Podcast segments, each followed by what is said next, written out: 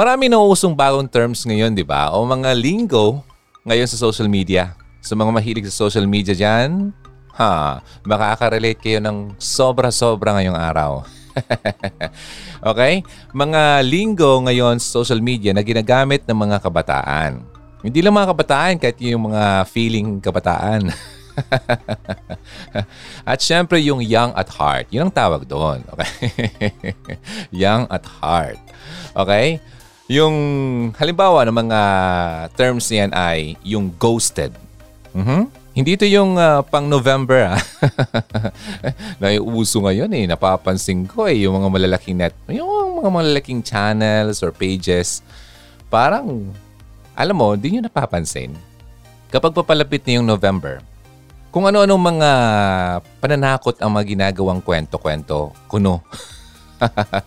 ano kaya pinag-isipan ko? Ano kaya kung gumawa din ako ng ganyan? Ano, ano bang isang kwento na matatakot kayo?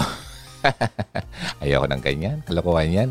Okay. Anyway, kasi para naman mag-gather nila yung mga tao, habang papunta sila ng November, kahit August pa lang gumagawa na sila. Napansin niyo yun? Iba talang kalakaran ngayon, no? Yung parang uh, ililid mo yung tao sa isang bagay para makuha mo lang yung isang bagay na gusto mo para mas maraming makapanood sa iyo. Oh, wow. Yan ang social media. Yan ang kalakaran ngayon. Pera, pera, pera, pera. okay, so ito, balik tayo. May ghosted. Na ibig sabihin ay iniwan ng walang paalam. Oh, kawawa naman. Biglang nawala. yeah, meron namang isang uh, term na curving. O ibig sabihin yung pangbabasted. Nabasted ka na ba, bro? o baka naman sis, ikaw yung nabasted. Aba, nang ligaw, nang ligaw siya. Ah. Okay, isa pa yung jelly. Ah? Which simply means na nagsiselos siya. Jelly, jelly. And many other terms na minsan kung hindi mo pa ikukonsulta si Mr. Google, hay nako, nga nga, nga nga ka. Wala kang alam. Ako nga eh, minsan eh Kapag may narinig akong bagong salita, punta kagad daw kay uh, Tito Google. yung mga slang na yan. Kailangan malaman eh kasi minsan eh narinig mo na, tatango-tango ka lang eh para kang eng-eng. okay, so anyway, pag-usapan natin mga ganitong klase. Okay? Halimbawa, yung the word flex. Alam mo yung flex? F-L-E-X? Okay? Pero out of these many terms na umikot ngayon sa social media sites, magfo-focus lang tayo sa isang term. Isa lang, paisa-isa lang para hindi ka mabigla. Kasi sa sakit naman nun, sasampalin lang kita sa kaliwa, sasampalin pa kita sa kanan. Paisa-isang sampal lang, ano? Pero mas maganda yung dalawang sampal kasi parang siopaw yung mukha mo o, sige na. Okay, isang word lang ha. Yung word na flex. Okay? Familiar ba? Hmm? O kung hindi pa, Simple lang naman ang meaning ng term na ito. Kapag sinabing flex or flex, mag-show off ka ng isang bagay. Okay? Huwag ibahin niyo yung ginagawa ko ha, ah, sa page ko na hashtag ipik mo. Iba naman yun, hindi naman yung show off. May uh, dahilan yon kung bakit yung ginawa ko. So, sa mga hindi nakaka-relate, ay nako, hindi kasi naka-follow.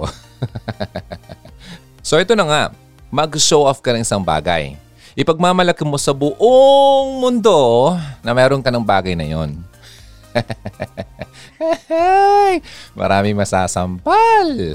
Okay, for example, may Louis Vuitton ka na bag. O kaya naman may Gucci na outfit. If-flex mo for everyone to see. Sino ba namang hindi ipagsisigawa na nakabili siya ng mga mamahaling brand na katulad nito, di ba? Ang sabi nga ng nakita kong caption sa Facebook, I-flex ko lang. I-flex lang daw niya. Okay, well, hindi lang mga material things gaya ng sapatos, bagong phone, iPhone. Totoo ba yan? Baka naman yung, ano, ah, yung iPhone na... okay. Mag-ipon na muna, wag na muna ng iPhone. Okay, ano pa? Branded clothes or pwede na ring bahay na finiflex ngayon. Hmm, bahay, may kilala akong ganyan. okay, dahil actually kung hindi man nasa tuktok ng listahan, pangalawa Ah, pangalawa to for sure. Wala nang iba kundi ang romantic relationships. So nakuha. Hindi naman mga material things lang yung pinag-uusapan natin dito. Okay? Kasi pangalawa to sa for sure na ay, gustong-gustong pinag-flex ng mga tao. Okay? Yung romantic relationships na meron ang social media people Kumbaga mga hashtag relationship goals na mapapa-hashtag sana oil ka na lang. Ay, maraming tatamaan ngayon. Tabi-tabi po. eto na, eto na, eto na. okay, eto na. Meron tayong, uh, meron ako yung kwento. okay, naalala ko tuloy, one time. Habang nag-scroll ako ng Facebook, okay, nakita ko yung viral post ng isang babae Puro babae, no? Mahilig sa mga ganito eh. Nasa mid-20s na siguro yung babaeng yon. Okay? Thousands ang nag-heart and like. Ah, react talaga, grabe. Okay, sa public post niya yon. Anong laman? Siyempre, pictures ng surprise ng kanyang boyfriend na habang nasa loob sila ng kotse. Mabuti, surprise eh. Ay ba, isa prank. okay. Siyempre, hindi mawawala yung pa-bouquet. Opo, bouquet and chocolates. Naks naman talaga. Okay, pero ang nakapagpapasana all ng karamihan ay yung, aba, eto na, Pandora na sing-sing na bigay sa kanya ng kanyang boyfriend. Siyempre, special talaga kasi ikaw ba naman ay bigyan ng sing-sing na worth ay, grabe. Thousands talaga. Grabe. Mayaman. Okay, nandyan din yung uh, halimbawa, binigyan ng uh, tala by Kyla Necklaces. Alam mo yon? Bilang symbol ng love nila for their partners. Grabe naman talaga. And many other expression ng love ng mga magjowa sa social media. So dahil sa post na yon, marami na namang singles ang napatanong, ako kaya, kailan? At maraming boyfriends ang napakahamot sa ulo dahil nagpaparinig ang mga girlfriends nila. tong, tong, tong, tong. Yan kasi. Jojoa-joa eh. Walang trabaho eh. Uy, hindi lang babae magalit sa akin dito. Naalala ko tuloy eh. Marami akong uh, threat na nakukuha sa Hugot Radio uh, YouTube channel ng mga lalaking uh, na booking. well, ito, buhay pa naman. Wala eh, mga empty threats. Tama. So anyway, ito na. Siyempre, hindi rin papatalo yung mga singles na ready to mingle. Okay? Makikita mo sa feed mo yung uh, nag-reflex ng, ay, yung mga mahilig sa gym dyan, ha? yung six-pack abs nila. o kaya naman yung beach body na nagpatan talaga sila. Aba, at nandyan din yung kutis na mala porcelana. Glass skin ang tawag nila. Hmm, na mala koreana. Daming ganyan sa ano sa marketplace ng uh, Facebook. Akala mo eh parang uh, ano ba yun? Parang kasing kulay na ng ano eh. Ng uh, Sorry. Wag na lang. May mga kumakain eh. yung parang ano, yung parang nandun sa... Grabe siya. Yung parang inuupuan. okay, anyway. Well, wala namang masama kung masaya ka talaga sa gusto mo ipakita sa madlang people, di ba? Ang mga na-achieve mo sa buhay mapa life goals, body goals, o relationship goals man. Wala naman masama, di ba? Ingit ka lang siguro. Okay. Pero alam mo ba, okay? Pero kung ang motive mo kasi ay humakot ng hearts, Hmm, ito na yon. Humakot ng hearts and likes sa pictures mo. Yan ang motive mo ha. At halos minu, minu, minu, minu, minu, minuto na lang, itine-check mo kung ilan ang nag-react sa post mo. Tama. Oy, may kilala akong ganyan. hindi makatulog.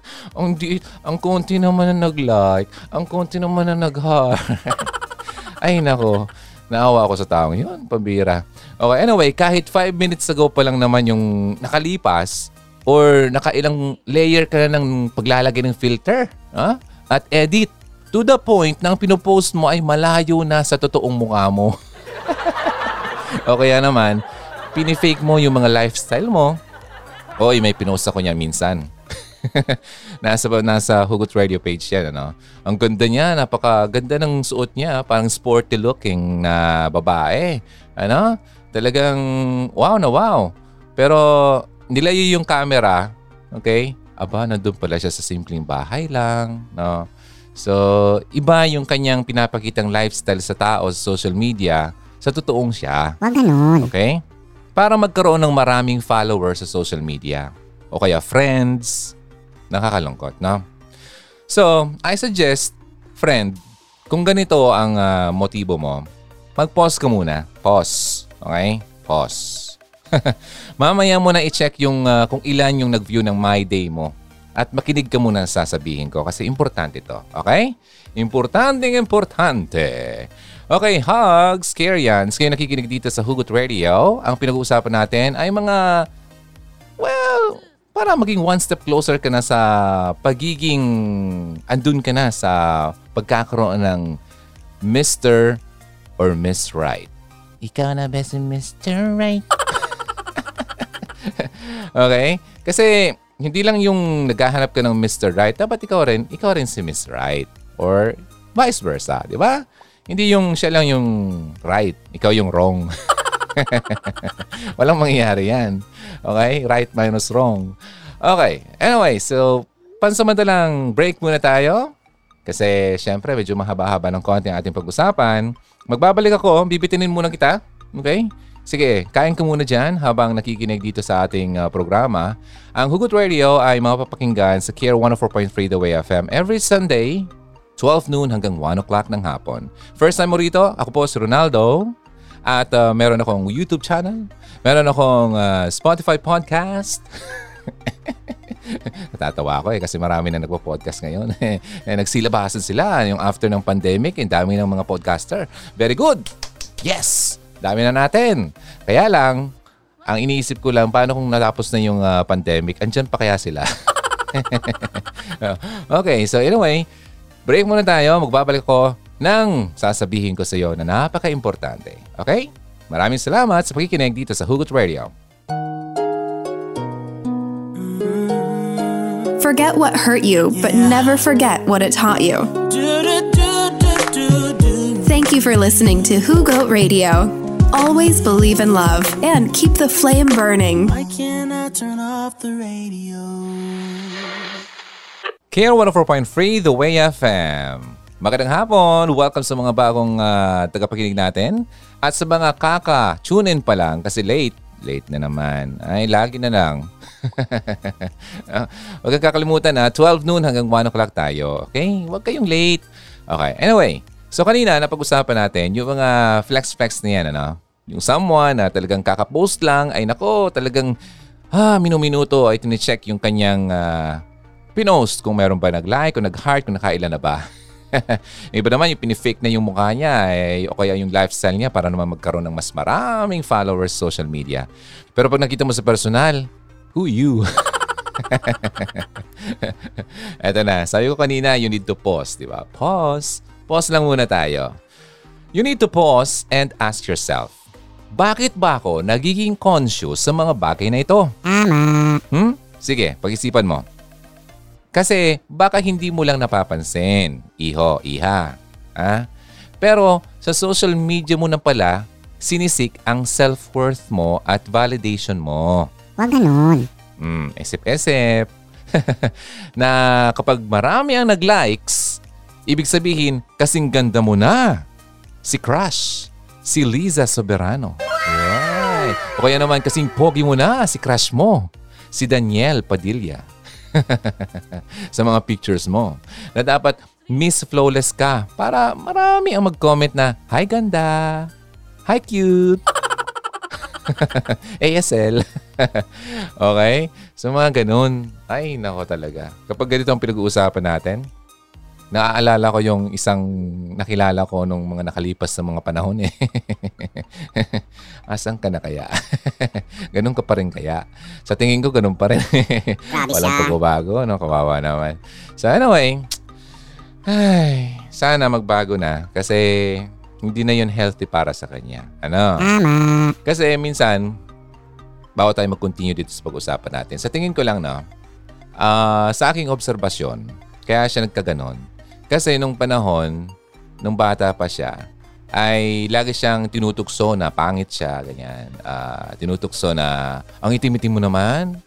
Na tinutukso na, ang, ang, ang, ang pangu mo naman, mga ganon.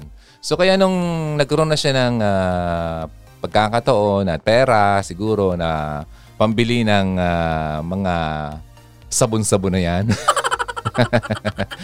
o yung mga tinuturok-turok na yan. Ayun. Talagang ginawa na niya ang lahat. Para siguro, feeling niya, para mas ah, tumaas ang kanyang ah, worth at value.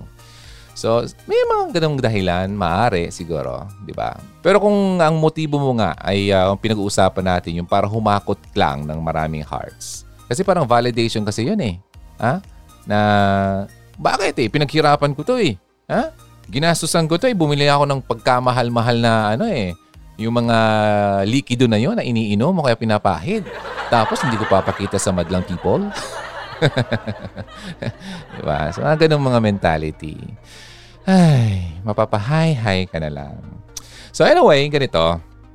Baka isa ka na ring addict. Okay? Hugs, scare yan. Hindi sa drugs ha. Pero similarly, ano, addicting kasi ito eh. Ang social media. So friend, iba ang genuinely happy. Happy ka, oo, kasi pinost mo yun, marami nag-likes eh, marami nag-hearts eh, marami nag-hi ganda, hi pogi-pogi mo naman, ang gwapo-gwapo mo naman dyan. Di ba?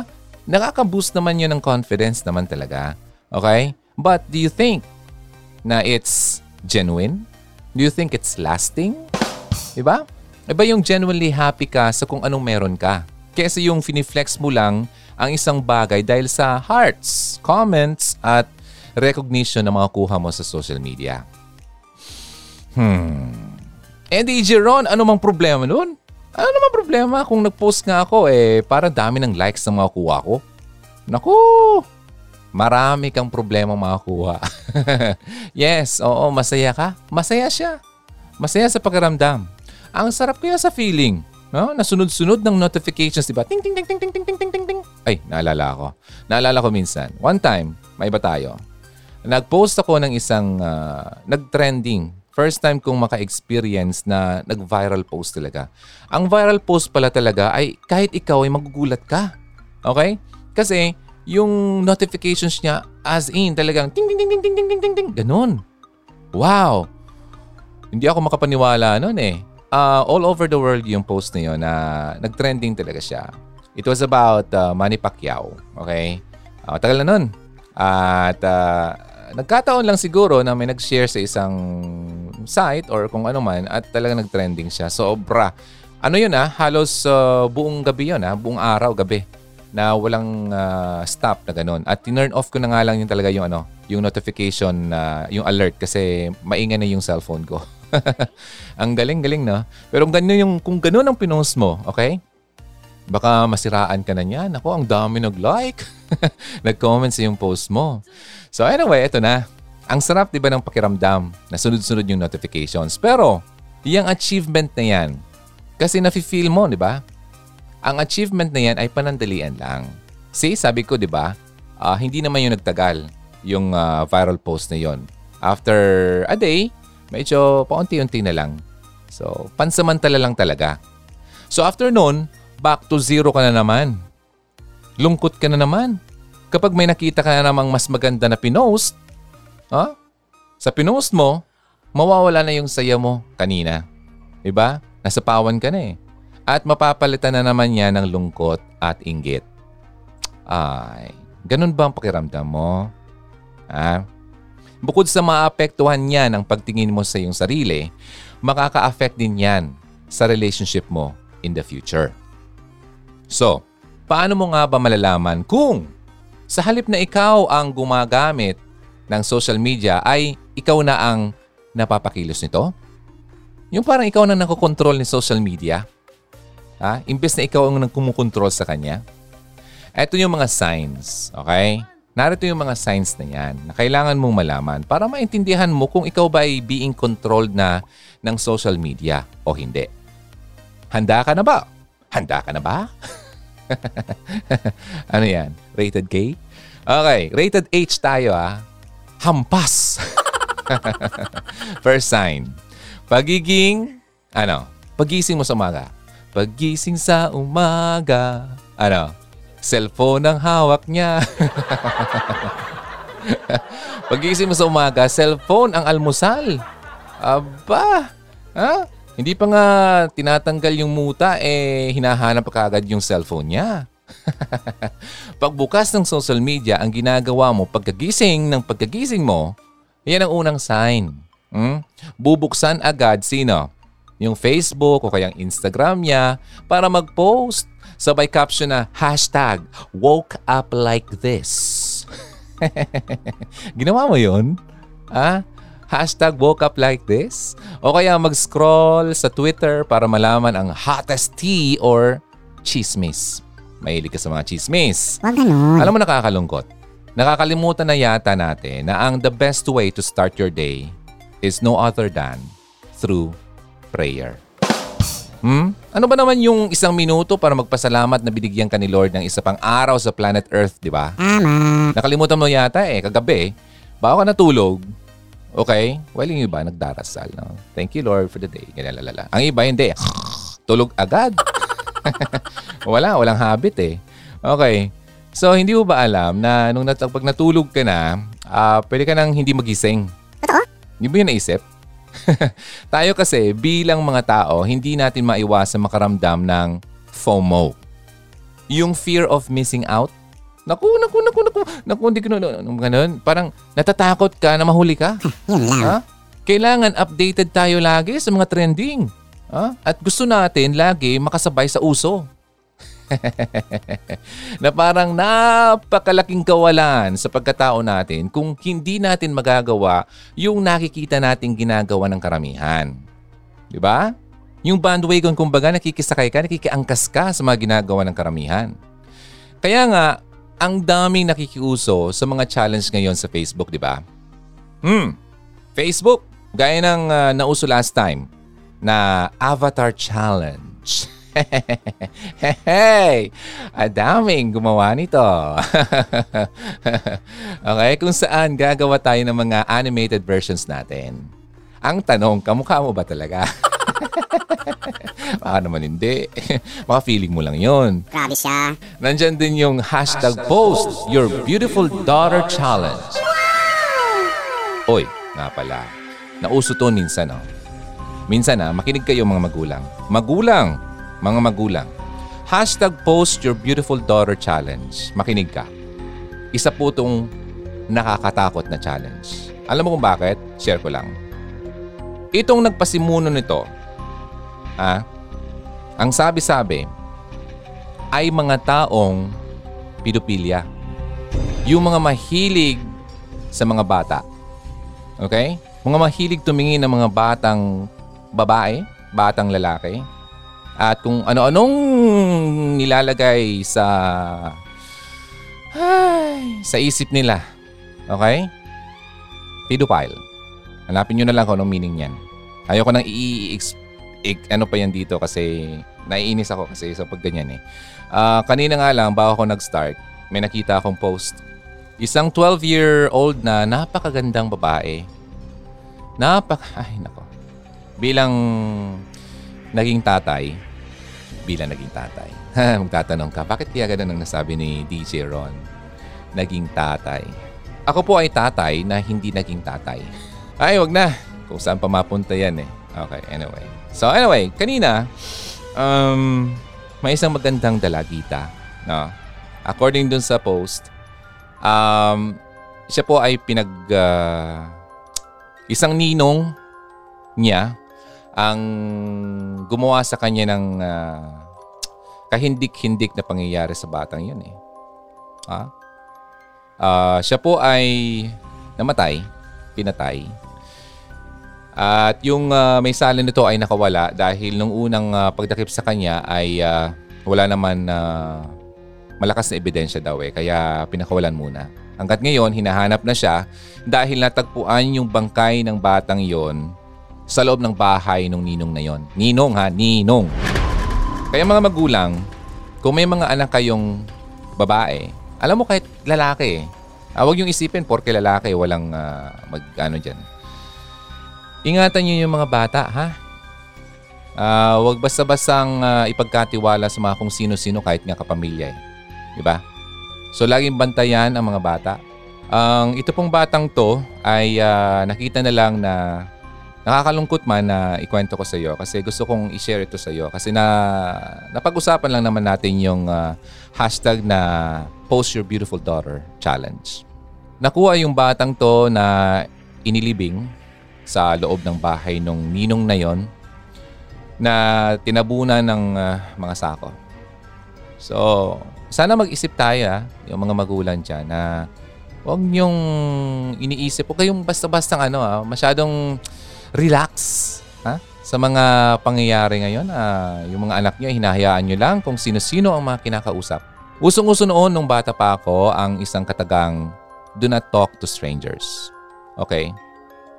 Ituro niyo yan sa mga anak niyo. Pero ituro niyo rin kung saan ba ang limitasyon. Okay? Kung makikipag-usap sila sa isang taong kakilala nila. Ano ba ang mga limitasyon na pwedeng gawin sa kanila?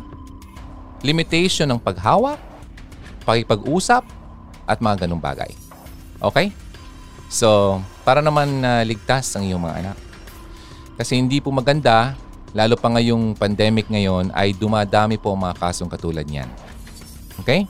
Ah, isa pang kwento, 12 years old din, babae. Um, saan ko yung nakita?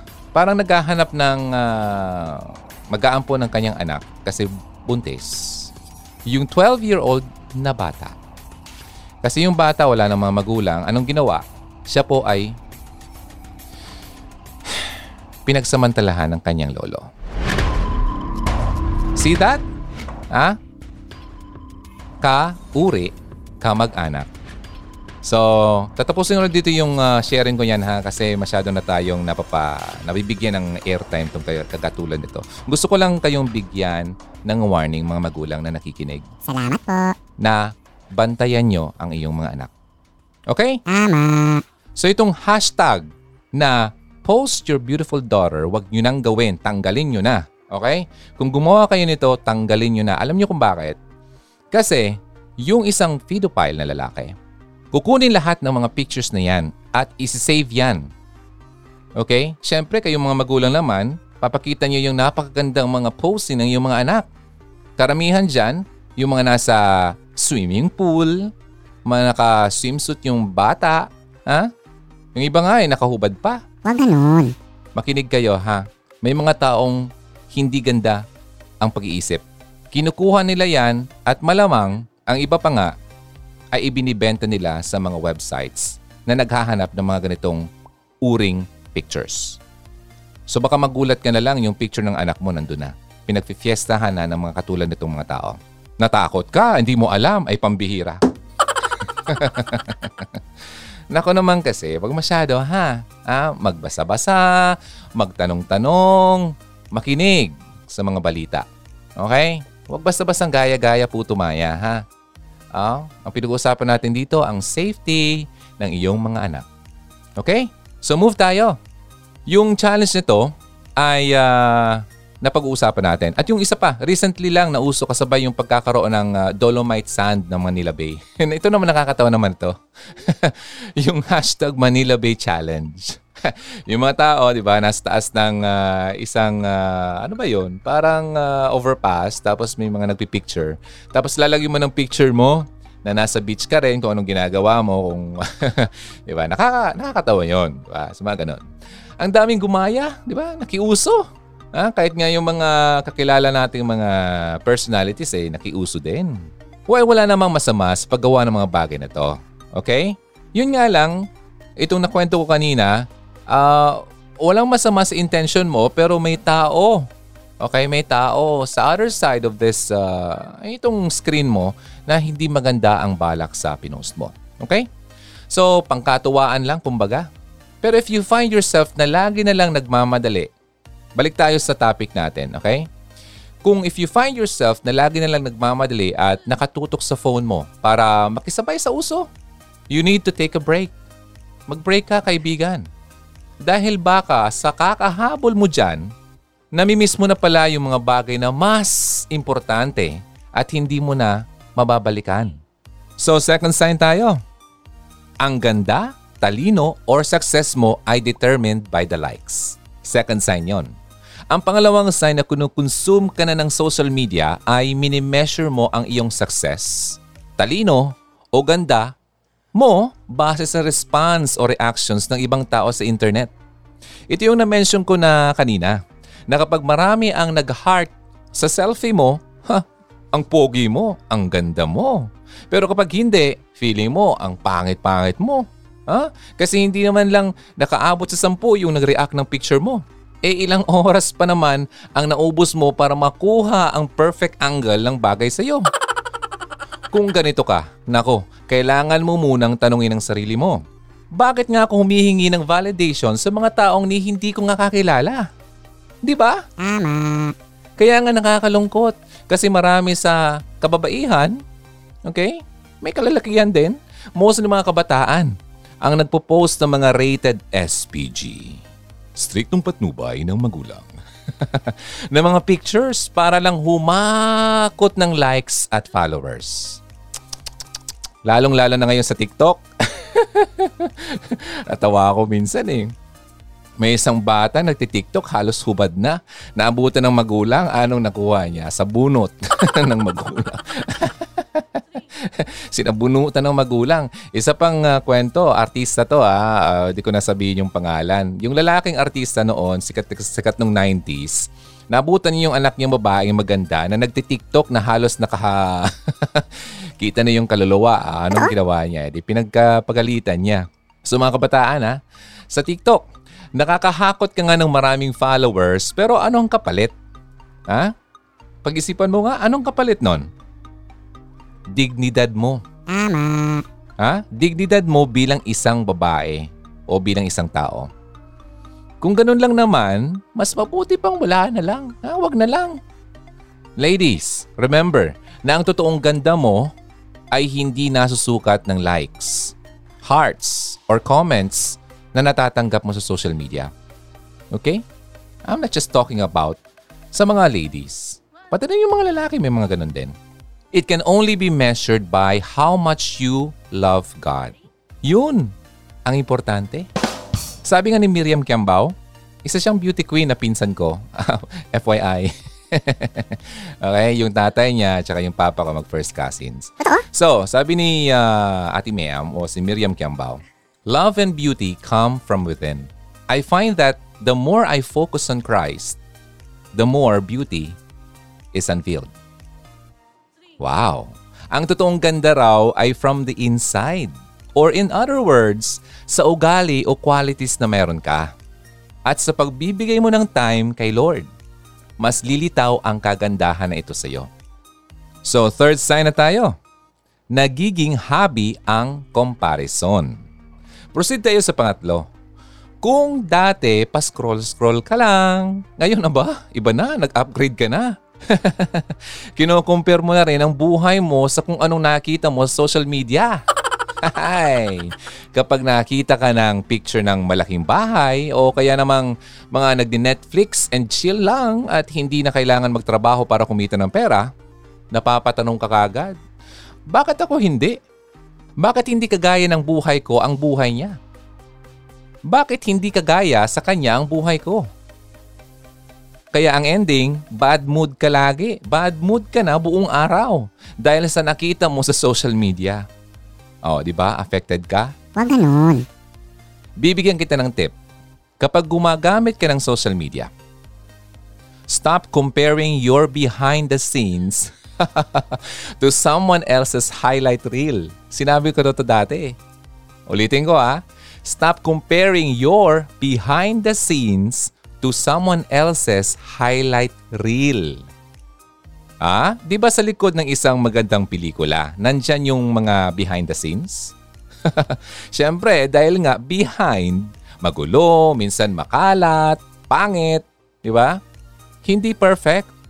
Malayong malayo sa kung ano ang end product kapag nasa TV na or sa sinihan. Ganon din sa social media. Lahat ng nakikita mo sa social media, yan ang kumbaga yung best of the best ng kung anong meron sila. Highlight reel yun. Diba? Edited na yon. Edited na ang mga di ka nais-nais na view. Kasi dapat, ang finished product, perfect or close to perfect na. Diba? Yung parang nag apply ka sa trabaho, kailangan mong ipakita yung mga nagawa mo, yung mga highlight ng iyong career. Para ma-impress mo yung employer. Pero hindi mo nakikita sa likod ng mga success na to, may mga behind the scenes din na nangyari sa'yo. Diba? Yung hindi ka natanggap, yung marami kang uh, pinalipas na pagkain para lang, di ba? Maunat mo yung pera mo. Mga ganun. Yung mga pagsisikap, paghihirap, mga efforts na ibinigay nila para makuha kung anong meron sila sa post na nakita mo. Yun ang hindi mo nakikita. Yun ang tawag doon, yung behind the scenes. Okay? Nakita mo lang kung ano na sila ngayon. Nakuha? Salamat po.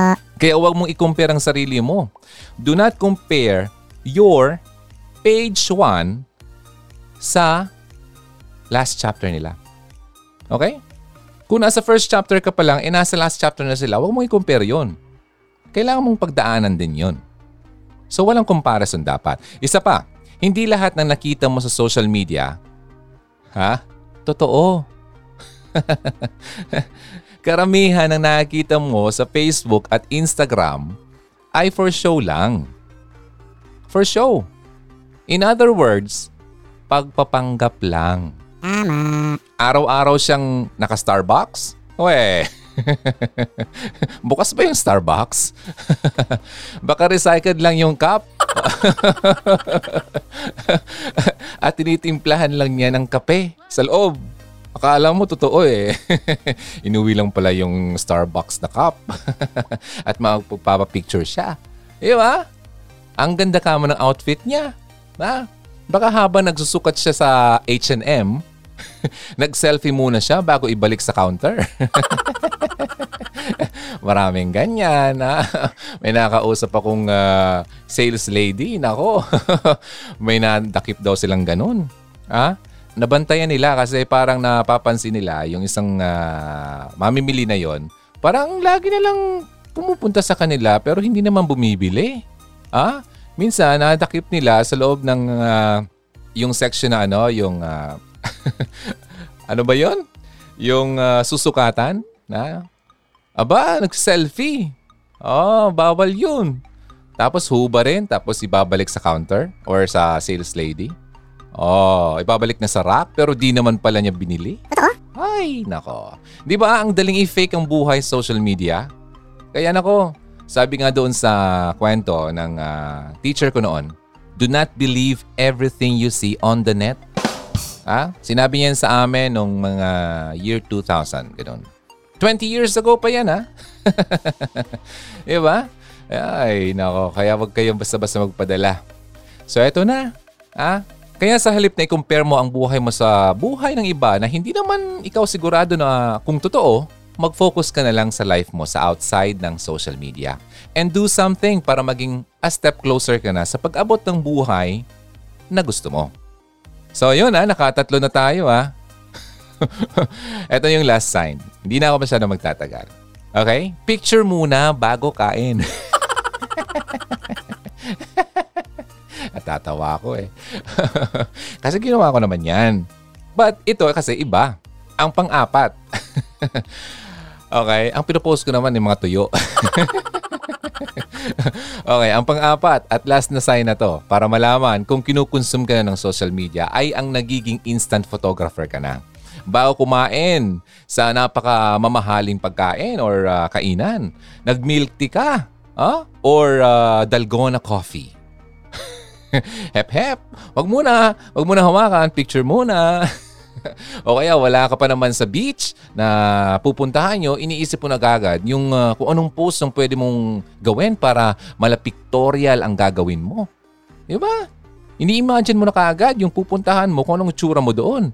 Para lahat na lamang nagagawin mo sa buhay mo ay kailangan documented para makita ng lahat ng tao which is karamihan ng makakita, wala naman talagang pakialam sa'yo.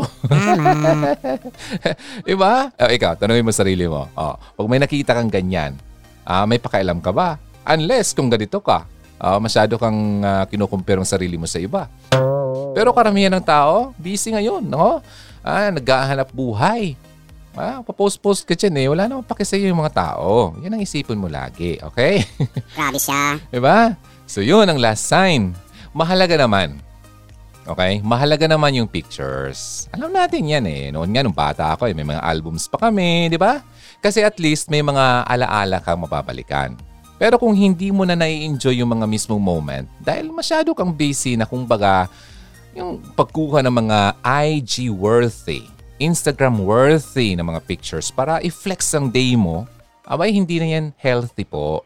Hindi na yan maganda sa kalusugan mo. Ano bang purpose mo sa paggawa niyan? Tanungin mo sarili mo. Ano makukuha mo sa pag-share ng bawat aspeto ng buhay mo sa social media? Hindi ba mas masaya na you live in a moment? Kahit sabihin pa natin na sa isang libo nang nag-heart dyan sa post mo, kahit napakarami mo pang followers, ang nagmamatter po, okay? Ang nagmamatter pa rin ay kung sino ka. At kung ano ang buhay na mayroon ka sa labas ng mundo ng social media. Yun ang mas importante ano yung totoo. Okay? Alam mo ba, itong sekreto ha? Mas ma-appreciate ng mga tao kung ipakita mo ang iyong totoo. Ang totoong ikaw. Okay? Ayon. Kaya bago pa man tuluyang bumaba ang self-esteem mo dahil lagi mong kinukompare ang buhay mo sa mundong hindi naman totoo, i-apply mo ang four short tips na ito. Apat lang. Okay? Para hindi ka man maumay. Apat na tips. Una, learn to unplug. Matutong magkaroon ng break from social media. Kung napapansin mo na na naapektuhan na ang mood mo, ang tulog mo, at lalong-lalo na ang health mo, mas lalong dapat ka muna mag-log out from social media. Hmm? Hindi naman talaga totally hindi ka nagagamit, pero alam mo, ako, ginawa ko na yan. Deactivated po ang aking Facebook account meron lang akong isang Facebook account na very limited lang ang taong naroon. Yung mga closest lang na mga kaibigan. Kasi yung isa kong account, nako andun lahat ng mga klase ng kaibigan kuno. okay? Set ka lang na kaya ng time. Kung ilang hours ka lang dapat gumamit ng social media sa isang araw. Okay? Tandaan na ang social media ay napakaliit lamang ng part ng iyong buhay. Hindi dapat yan ang kung saan iikot ang mundo mo. Pangalawa, makinig ha. Mag-invest sa mga bagay that will make you feel good about yourself. Huwag mong hayaan na social media ang magdikta ng kung gaano ka kasaya o ka-successful o kung gaano ka man kaganda o kagwapo. Kasi never magiging basihan yan hindi ibig sabihin na konti lang ang reactions na natanggap mo sa isang post mo, abay pangit ka na. Or kung hindi marami ang nag-follow sa iyo, hindi ka na interesting na tao. Kung genuinely at totoong masaya ka habang pinopost mo ang picture na yan, without the motive na magpapainggit ng ibang tao, yan lang naman ang nagmamatter. Remember that you are much more than kung sino or kung ano ang buhay mo na alam nila sa social media. Hayaan mo lang na mag-isip sila ng kung ano-ano. Ang mahalaga ay alam mo ang totoong nangyayari sa labas ng screen ng cellphone mo. Pangatlo, the third on the list ay iwasan ang comparison or pag-compare ng buhay mo sa buhay ng iba on social media. So, let's put it this way. Di ba ang jigsaw puzzle? Compose siya ng mga maliliit na piraso na kailangan mong buuin para makita ang buong picture. Nakapaglaro ka nun? Mahilig kami noon nung bata pa kami. Yung uh, guguluhin mo yung mga ano, yung mga maliliit na piraso para hanapin mo yung mga maliliit na piraso upang makuha mo yung kabuuan ng picture. Pero meron kang guide, di ba?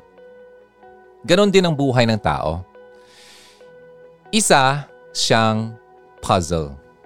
At ang pictures or post na nakikita mo sa social media, isang piraso lang yan ng buong puzzle.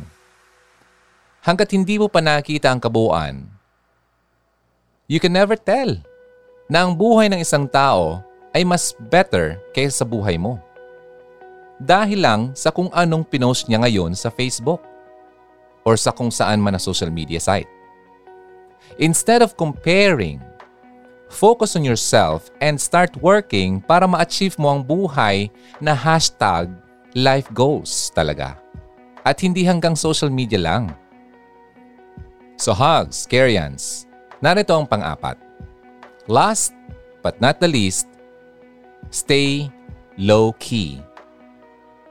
Low-key means hindi mo pinagsisigawan ang bawat bagay na nangyayari sa buhay mo low profile ka lang kumbaga. Hindi mo kailangang i-post sa social media every time na may bago kang damit or add to cart sa Shopee or Lazada. well, hindi naman bawal mag-post sa social media, di ba? May freedom. May freedom kang mag-post ng kahit ano. Pero, remember na hindi lahat ng tao deserving na malaman ang bawat chismis ng buhay mo. Dahil hindi lahat may pakialam. Totoo? Mostly, kaiinggitan at pagchichismisan ka pa. Tama. Very applicable ito lalo na kapag nasa isang relationship ka na. Sabi nga ng iba, keep it private. Keep it private, but not a secret. Okay? Pribado pero wag sikreto. Dahil kung mas marami nakakaalam, alam mo ba, mas maraming mangingialam. Tama. Work hard in silence and let your success make the noise. Ang ganda, di ba? Silensyo ka lang. Bahala na yung success mo ang mag-ingay para sa iyo. Yung mga magkasintahan naman dyan, bawas-bawasan ang pagpo-post nyo araw-araw na lang ng iyong mga selfie na magkasama. Kasi according sa studies, na nabasa ko lang, ang mga magkasintahan na katulad nito ay ang magkasintahan na hindi naman talaga masaya. Ayun, no, patapos na tayo, tatawanan ko pa. Pero totoo yan ha. So bakit, di ba? Maghahanap ka ng uh, validation sa ibang tao bakit? Hindi mo ba nakikita ang validation ng uh, relationship nyo sa kasama mo? Di ba? Magtanong ka. Bakit mo ginagawa yan? So, yun. Hugs. Hugs. Caryans. That's it. Tapos na. Tapos na kaagad. eh, bitin. Bitin tayo, Kuya, uh, Kuya Ron. Bitin. Eh, marami pa naman tayong uh, Sundays. Okay? So, pero bago ako magpaalam, ladies and gentlemen, tandaan mo na hindi sukatan ang social media ng worth at validation mo. Hindi ang likes or number ng followers ang totoong sukatan ng success mo. Ang true success ay kung nagbibigay glory ang buhay mo kay Lord. Tama. Sa loob o labas man ng social media. Gaya nga sabi ni Pinsan, Miriam Kiambao, ang totoong ganda ay nasa kalooban. And it is in loving God na mag-glow ang qualities na ito. Who you are in Christ. Hindi yung kung ano ang pagtingin sa iyo ng mga tao sa social media is what makes you beautiful. Kay Lord, pagmamahal at pagsunod mo lang, sapat na. Alright. So hugs, Karyans, maraming salamat sa mga nakinig ngayong araw. Sunday. Alam ko bitin, Pero marami pa tayong Sundays na darating. Kung i-allow ni Lord na makabalik pa ako sa Sunday, syempre meron pa akong bagong i-share sa iyo. So, yun. Salamat po. Kita-kits tayo next Sunday dito sa Care 104.3 The Way FM. Maraming salamat. Ako po si Ronaldo ng Hugot Radio. Sa mga previous episodes natin, hanapin lang sa Spotify ang Hugot Radio Philippines or punta kayo sa YouTube. Hanapin ang Hugot Radio. Maraming salamat, Hugs, Careans. I'll see you next time. You take care. I'll take care. God bless you. Bye! Bye. Halina't makihugot na. Kontakin kami sa 0946 763 9858 0929 359 4298 0915 931 7184 Kung nais mong magkapag-ugnayan kay DJ Ron, maaari mo siyang bisitahin sa kanyang YouTube channel sa Hugot Radio.